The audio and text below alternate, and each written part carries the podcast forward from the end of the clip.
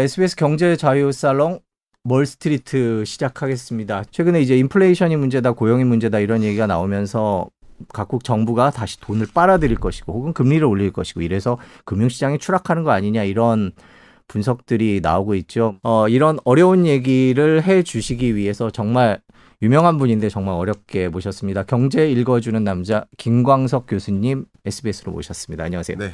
인사드릴게요. 안녕하세요. 경제 읽어주는 남자 김광석입니다. 반갑습니다. 네.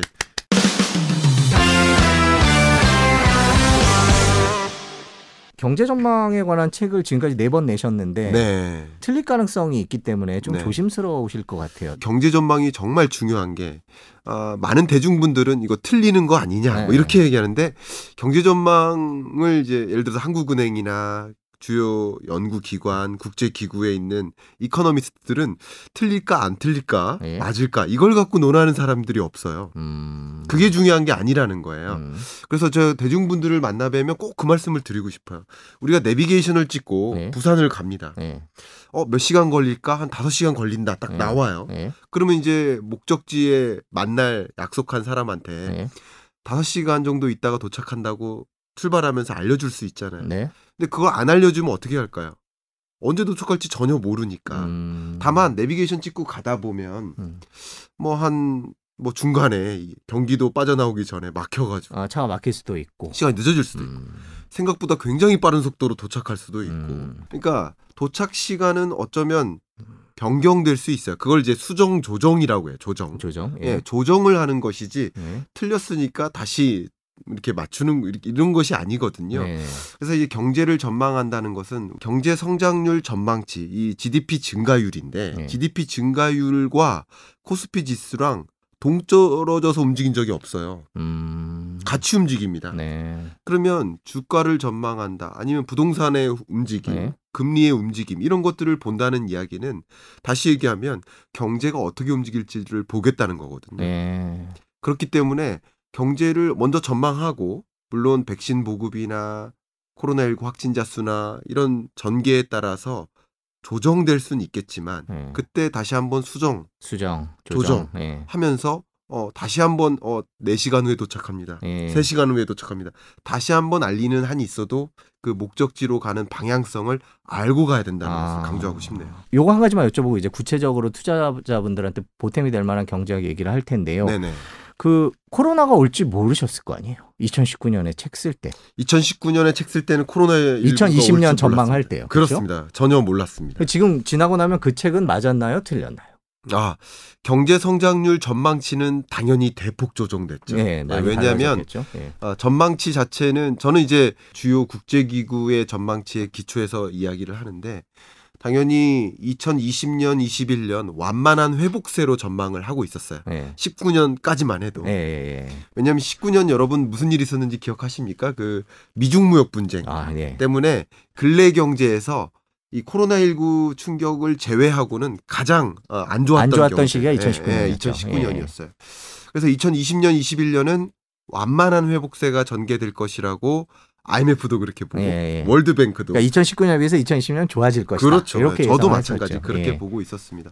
다만 이제 경제를 전망할 때 그 경제가 그렇게 흘러갈 것이다라고 보는 여러 근거들이 있는데 예. 그 근거들이 주로 트렌드라고 볼 수 있을 것 같아요.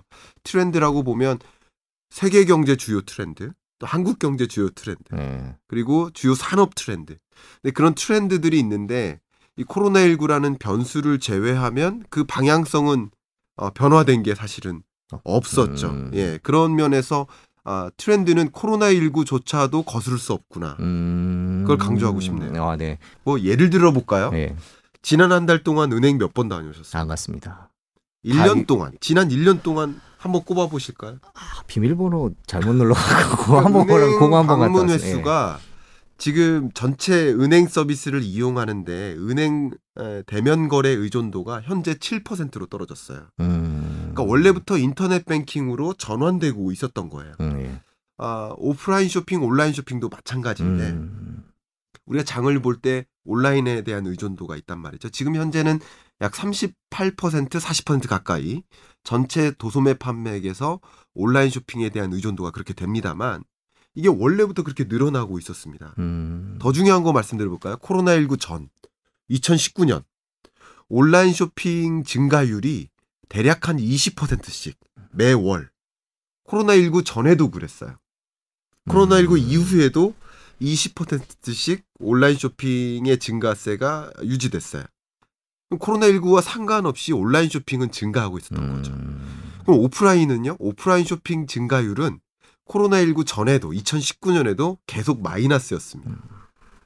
2020년에도 물론 더 큰 마이너스인 거 사실입니다만 원래부터 이런 언택트로의 전환은 일어나고 있었던 거고 이런 트렌드는 코로나19조차도 거스를 수 없었던 것이다. 그렇기 때문에 우리가 그 트렌드를 읽고 어떻게 산업의 패러다임의 변화가 일어나는가 거슬 수 없는 그런 변화가 무엇일까 이걸 우리가 먼저 읽고 그 안에서 그러면 어떤 기회가 있지 아, 투자를 어디에 그렇죠 될까? 그런 네. 식으로 중장기적인 투자 의사 결정을 할 필요가 있지 않을까 음. 아, 생각합니다 포스트 백신, 음. 백신 이후의 세상에 대해서 한번 알아보도록 하겠습니다. 코로나가 종식되지 않을지라도 경제는 회복될 것으로 보인다. 회복세는 나타날 것으로 아, 보인다. 이런 구절을 제가 기억을 하고 있는데요. 네. 올 아, 하반기 어떻게 보시는지요? 자 코로나19가 완전히 장기화돼서 네. 2022년까지 지속될 거라고 이제 가정을 한다 하더라도 네. 그리고 백신이 보급되지 않는다 하더라도 우리들이 갖고 있는 그 불확실성 그리고 긴장감, 위험도 우리가 지각하고 있는 위험 네. 그 수준은 이미 2020년 2분기가 고점입니다. 아, 그러니까 공포. 그죠 공포감, 예. 그 두려움. 네. 그러니까 코로나19가 장기화되고 지금 2020년 2분기보다 2021년 2분기가 확진자가 늘어나는 속도가 더 빨라요. 음. 지금 600명, 700명 이렇게 올라, 네. 올라가잖아요. 그런데 우리 두렵습니까?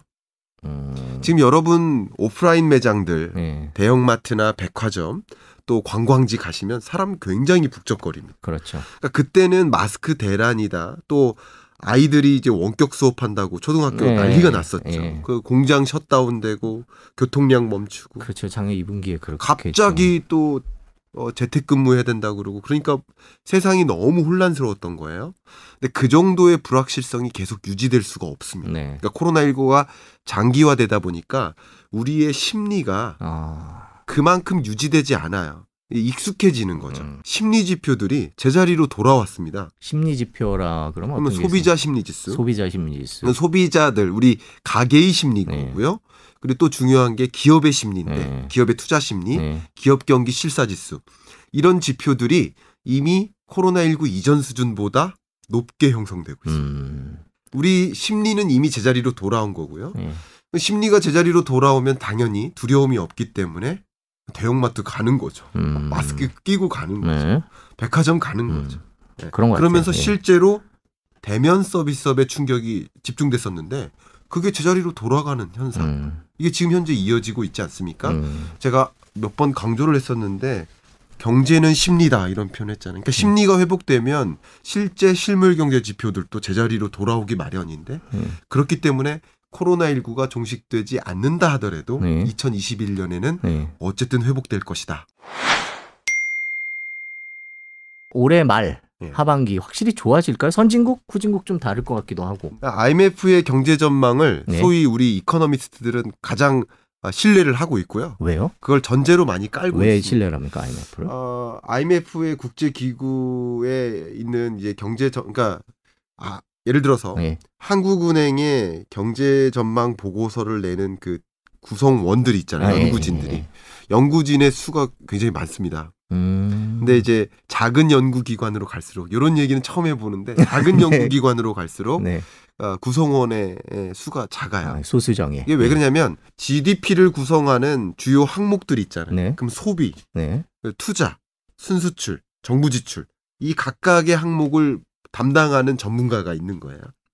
그리고 소비에 영향을 미치는 여러 변수들 있잖아요. 뭐 가계 부채나 금리, 네. 고용 음. 이 각각을 어, 전문가들이 하나하나 붙어서 연구를 하고 그것을 집대성하는 방식으로 경제 전망을 하는데 그런 영역에 있어서 음. IMF는 뭐 절대 무시할 수가 없죠. 예. 음. 그래서 국제 이제 세계 경제 성장률 전망치를 볼 때는 보통 IMF 아. 전망치를 전제로 깔아요.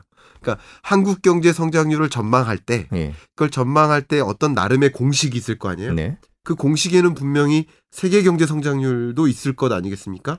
그럼 이 세계 경제 성장률이라는 이 지표는 주로 IMF 전망치를 기초로 한다. 음. 이렇게 말씀드리고요. 네. 2020년 세계 경제가 마이너스 3.3%. 그랬네요. 예, 네. 굉장히 큰 충격이고 1930년대 그 대공황 이후에 가장 큰 충격. 음. 그러니까 이 사- 마이너스 3.3% 정도는 여러분이 경험하신 분이 거의 없으세요. 예, 그렇게 보시면 좋고요. 네.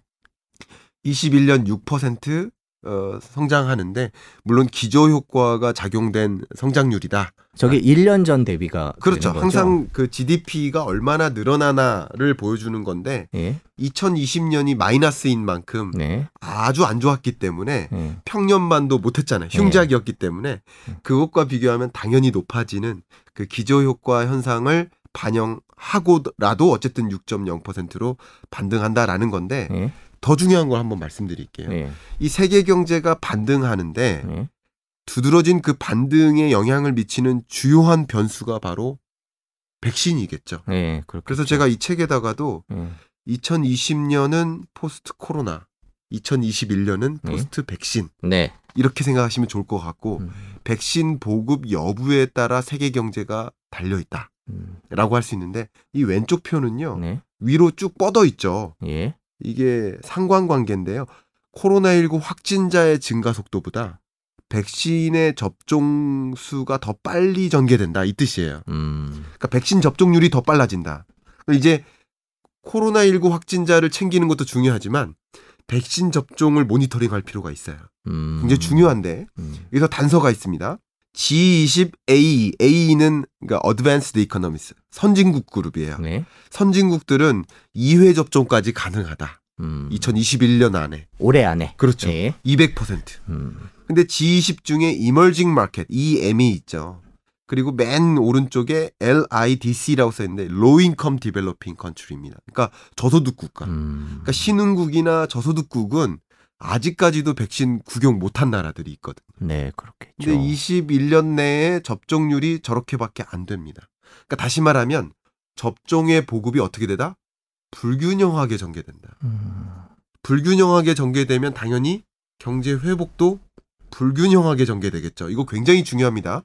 기준금리 인상할까 여부를 판단할 때 이 불균형 회복이라는 여러분이 2021년, 2022년을 보는 가장 중요한 view가 이게 됩니다. view. 음. 22년을 들여다보는 view가 이런데 이 점선이요. 코로나19 이전에 IMF가 전망했던 거예요. 아, 점선. 네, 점선. 저 위쪽에 있는 점선. 그렇죠. 예. 그러니까 코로나19 이전까지만 해도 세계 경제가 개도국이든 선진국이든 우상향할 것이다 이렇게 봤던 거죠. 네. 근데 이, 이 실선 실선은 코로나19 이후의 전망치예요. 아, 수정한 말- 수정한 전망치군요. 그러니까 그렇죠. 코로나를 감안해서 수정한 전망치요. 그렇죠. 예. 그러니까 이걸 틀렸다라고 얘기하는 게 아니라 음. 조정하는 거라고 네, 보시면 조정. 좋겠습니다. 네. 아까 처, 처음에 말씀하셔서 이거 한번 말씀드려 볼게요. 개도국과 선진국들의 조정치 그리고 기존 전망 이게 각각의 어, 전망 시점은 2020년 1월 네. 코로나19가 반영되기 전 네. 그리고 실선은 2021년 1월 예. 올해 1월이요. 그렇죠. 근데 재밌게도 선진국은 이 파랑색이죠. 네. 기존 전망에 에, 가깝게 다- 다가가고 있죠. 아, 그러니까 점성과 실선이 점점 가까워지는 양상을 보인다는 그렇죠. 말씀이시네요. 보폭이 네. 좁혀지고 있죠. 네. 근데 개도국들은 좁혀지지 않고 있죠. 평행하게 음. 계속 가고 있죠. 오히려 약간 벌어지는 듯 아, 보이기도 그런 하네요. 느낌까지? 예. 그러니까 이게 뭐냐면 불균형 회복이다 이거죠. 음. 세계 경제를 바라보시는 중요한 뷰가 불균형 회복인 것이고 경영 전략 관점에서 이거 굉장히 중요합니다. 신시장 개척이라든가 네. 중국 이외에 다른 어, 예. 대한 공급 사슬 기지를 찾는다거나 네. 아. 뭐 이런 마케팅 노력, 글로벌 전략 뭐 이런 여러 가지 노력들, 코트라의 어떤 당면한 어, 수출 어, 정책 기획 뭐 이런 것들도 역시 이 불균형 회복이라는 것을 감안하고 가져가야 된다는 거죠. 2021년에. 개인 투자자 입장에서도 마찬가지일 어. 수 있겠죠. 투자자 관점에서도 한 가지 강조해 드리고 싶은 거는 음.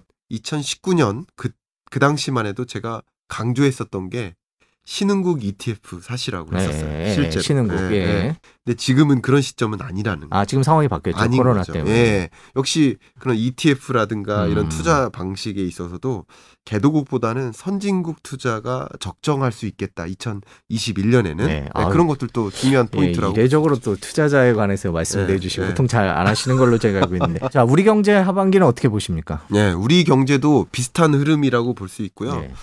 네. 아, 우리 경제를 보여주는 중요한 구성 항목 하나가 소비, 네. 그 다음 하나가 투자, 음.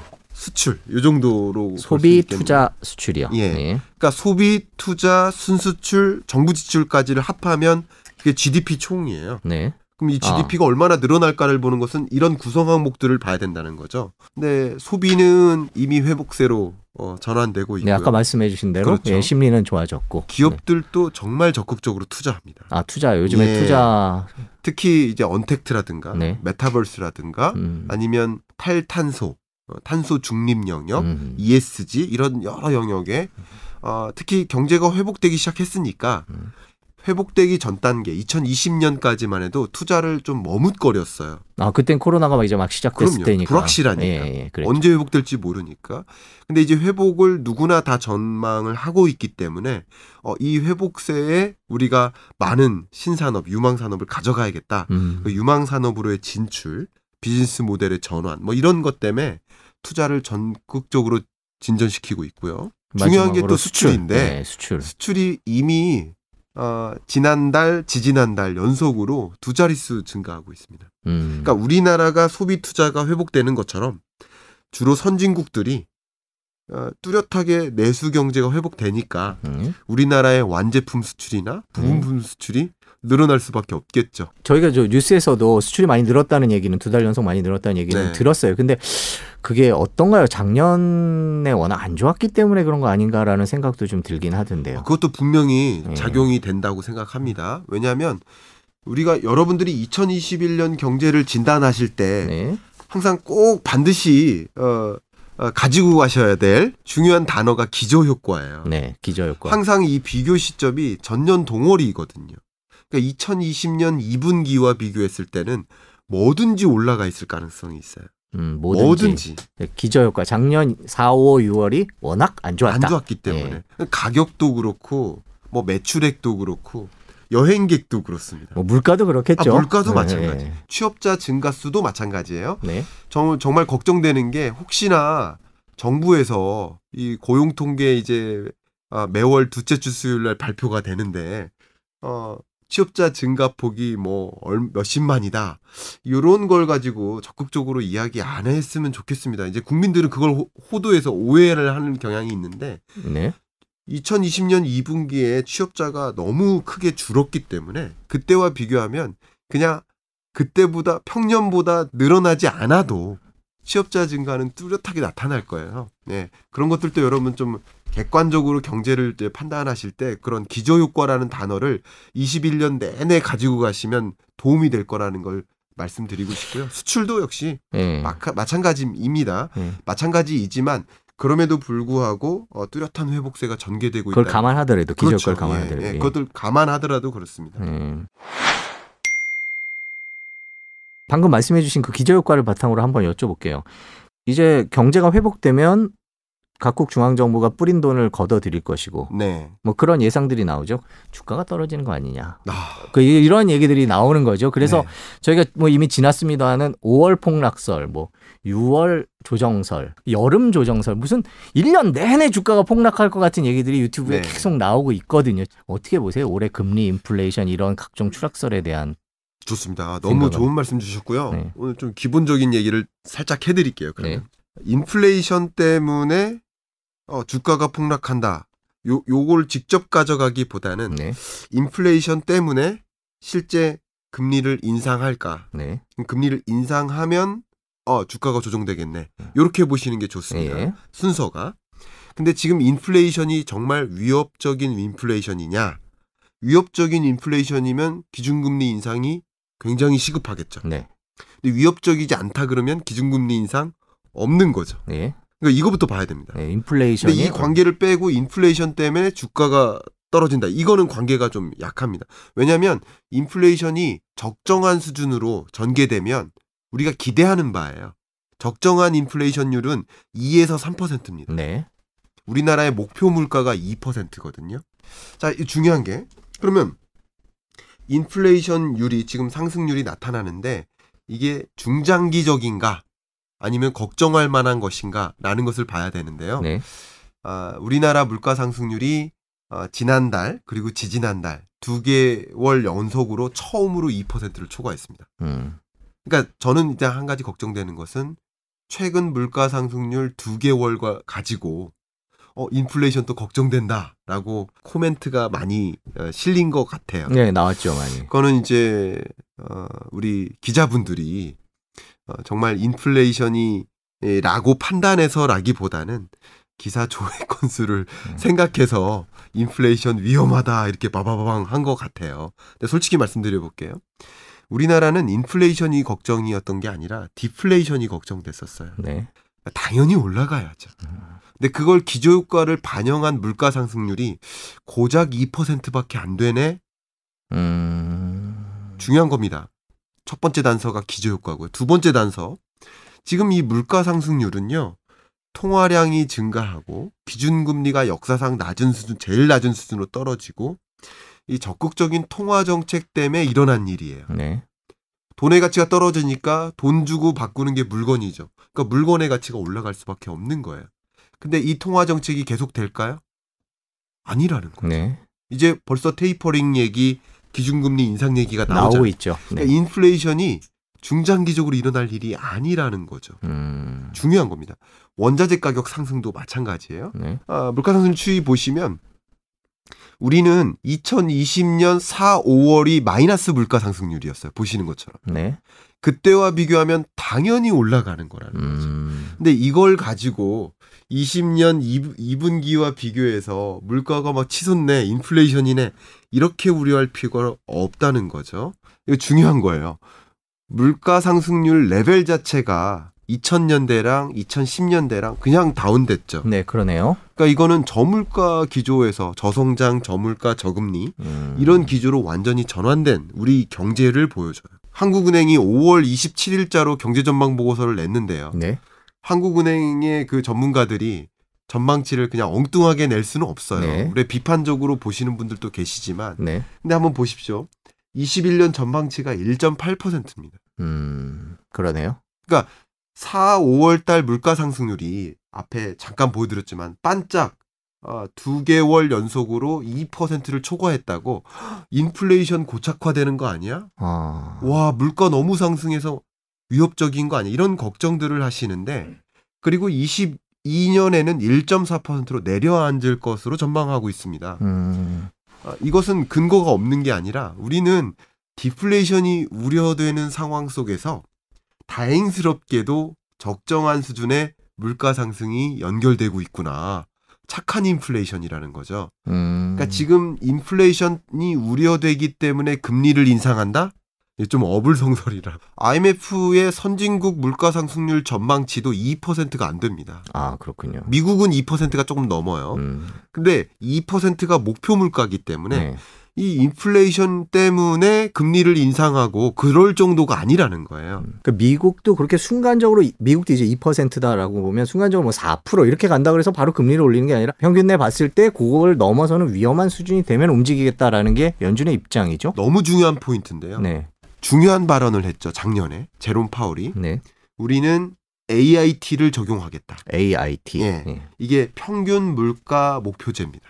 그러니까 다시 말하면 4월 달에 물가 상승률이 4%를 초과했는데 이게 몇 개월 연속으로 뭐 2%를 초과하더라도 그때 바로 금리를 인상할 일은 없다. 음. 특히나 코로나19 충격 때문에 2020년에 마이너스 물가를 기록했기 때문에 21년, 2022년 물가가 조금 높게 형성될지라도 중장기 평균 물가 상승률의 기초에서 물가 상승률 목표제를 단행하겠다. 요건 굉장히 중요한 이슈입니다. 음. 그러니까 인플레이션이 약이 되더라도 당분간은 인플레이션 때문에 금리를 인상하지는 않겠다라는 거죠. 오히려 물가가 적정한 수준으로 상승한다는 이야기는 네. 그만큼 경제가 견조하게 회복된다는 것을 의미하기도 합니다. 네. 경제가 활력을 찾는다는 뜻이죠. 그 얘기는 주가가 당연히 경제 성장률하고 동행하기 때문에 음. 주가가 올라갈 수밖에 없는 구조라는 거죠. 그러니까 물가 상승률로 인해서 금리 인상이 약이 된다면 그렇다면 주가 하락으로 연결될 수 있지만 네. 이게 금리와 연동되지 않겠고 금리라는 것이 변함이 없다면 당분간 음. 물가 상승률을 생각한다면 네. 오히려 주가는 회복될 수 있겠구나. 저희가 한 가지 더 여쭤보고 싶은 게 만일 이렇게 금리는 그렇게 뭐 바로 올릴 것 같지 않지만 돈풀기를 좀 줄여 나갈 계획이야. 네. 라는 거를 이제 넌지시 얘기하는 게 이제 6월 FOMC라든지 8월이라든지 뭐 그럴 때 나오면 시장이 휘- 약간 흔들리지 않을까라는 불안감을 갖고 계신 분들이 많은 것 같아요. 어떻게 네. 보십니까 그 문제는? 그거 너무 중요한 말씀이십니다. 아, 이 테이퍼링이라는 것은 시작될 수 있습니다. 네. 21년 하반기쯤에 네. 빠르면 가장 중요한 오른팔 왼팔이 금리와 통화량인 거예요. 네. 근데 금리는 일단 놔둘 네. 거예요. 놔둘 것 놔둘. 건데 네. 통화량은 조정을 해 나갈 음. 것이라고 생각합니다. 우리나라도 무제한 양적 완화를 정말 역사상 처음으로 했거든요. 네. 네. 완화적인 스탠스의 그 강도는 줄어들기 시작하는 거죠. 네. 이미 고점을 찍고 어, 어, 네. 줄어드는 상황인 거예요. 근데 구체적인 모멘텀이 기준금리 인상과 테이퍼링인데 네. 다만 연준이 시장의 여러 불협화음이 혹은 부메랑이 돼서 또다시 충격을 올 수 있기 때문에 굉장히 점진적으로 해 나갈 겁니다. 네. 무슨 말이냐면 1,200억 달러씩 돈을 시중에 던지고 있단 말이에요. 네. 근데 그걸 갑자기 1,200억 달러를 이제 안 던져. 네. 이게 아니라 네. 1,200억 달러씩 주고 있지만 아, 그러면 1,100억 달러만 줄게. 네. 1,000억 달러만 줄게. 900억 달러만 줄게. 이렇게 점진적으로 아, 통화량을 축소해 나갈 것이기 때문에 아, 완화적인 스탠스는 여전히 유지될 거라는 거죠. 금리와 뭐 통화량, 이 긴축이냐 완화냐 이것은 주가하고 그냥 거의 어, 틀림없이 네. 아, 반대로 움직입니다. 네. 예, 금리가 떨어지면 주가가 올라가고 네네네. 금리가 올라가면 주가는 네. 떨어지는 네. 어, 반비례 관계인 건 확실합니다. 네. 뭐 약간 타이밍은 다르지만 그렇죠. 예, 예. 그건 확실한데 지금 말씀 주셨던 것처럼 tapering이 아무리 점진적이라도 통화적인 그 스탠스를 줄여나가기 시작하면 주가 영향이 있지 않겠느냐 영향이 있죠. 네. 다만 어, 우리가 감안해야 될 것은 뭐냐면요. 네. 어, 2008년 글로벌 금융위기를 겪었고 2014년에 버냉키 의장의 그 발언 이후에 주가의 조정이라든가 이런 것들을 이미 겪었기 겪었죠. 때문에 네. 경험을 했기 때문에 21년에 tapering이 단행될지라도 이미 알고 있기 네, 때문에 그렇죠. 알고 당하는 거랑 모르고 당하는 거 완전히 시장의 예, 다르죠. 그래서 예. 그래서 이미 주가가 먼저 선반영돼서 움직인 거라고 볼 수도 있고요. 네. 오히려 그때쯤이면 더 중요한 거 한번 말씀드리면 통화 정책의 스탠스를 기조를 전환시킨다는 의미는 다른 말로 바꿔서 얘기하면 우리 자신 있어 이겁니다. 음. 우리 경제 자신 있어. 이 자신 있다는 얘기는 경제 회복에서 가장 더디게 움직이는 변수가 고용이거든요. 네. 고용이 가장 후행적 변수예요. 네. 여러분 기업 입장에서 생각해 보세요. 경제 너무 안 좋아가지고 해고를 다 시켰는데 어 이제 경제 회복되네 바로 채용합니까? 그러지 않거든요. 예. 소극적이에요. 그리고 채용이 있다 하더라도 절차가 있잖아요. 공고 내고 시간이 걸리죠. 예. 그러니까 고용이 가장 후행적으로 움직이는데 그 고용이라는 변수마저 코로나19 이전 수준으로 돌아오는 거는 굉장히 더딥니다. 그렇기 때문에 tapering을 단행한다 하더라도 어, 이게 단행되면서 다시 고용이 충격이 있거나 다시 소비에 충격이 있거나 그렇게 어, 자신 없이 어, tapering을 단행하기가 어렵다는 거죠. 음. 기준금리는 더 말할 나위 없고요. 그렇기 때문에 굉장히 점진적으로 할 것이고 그런 것들을 이미 forward guidance라고 하죠. 선제적 지침을 계속 날립니다. 기자회견이나 이런 것을. 통해서 준비하라고. 그래서 이미부터 선반영돼서 우리 주식 지수는 심리 지표 아닙니까? 그래서 심리가 먼저 반영을 해서 조정이 이미 일어난 상황이라고 볼 수 있고요. 실제 테이퍼링이 단행된다 하더라도 그게 크게 충격을 주거나 아, 그, 물론 충격은 있겠지만 음. 큰 충격은 아닐 거고 일시적 충격일 것이고 그래서 뭐 오히려 어, 견조한 그 경제 회복과 함께 주가는 더 어, 성장세로 갈 수 있겠다라고 어, 저는 보고 있습니다. 예, 오늘 긴 시간 내주셔서 감사합니다. 제가 감사합니다. 네, 네. 다음 주에 뵙겠습니다.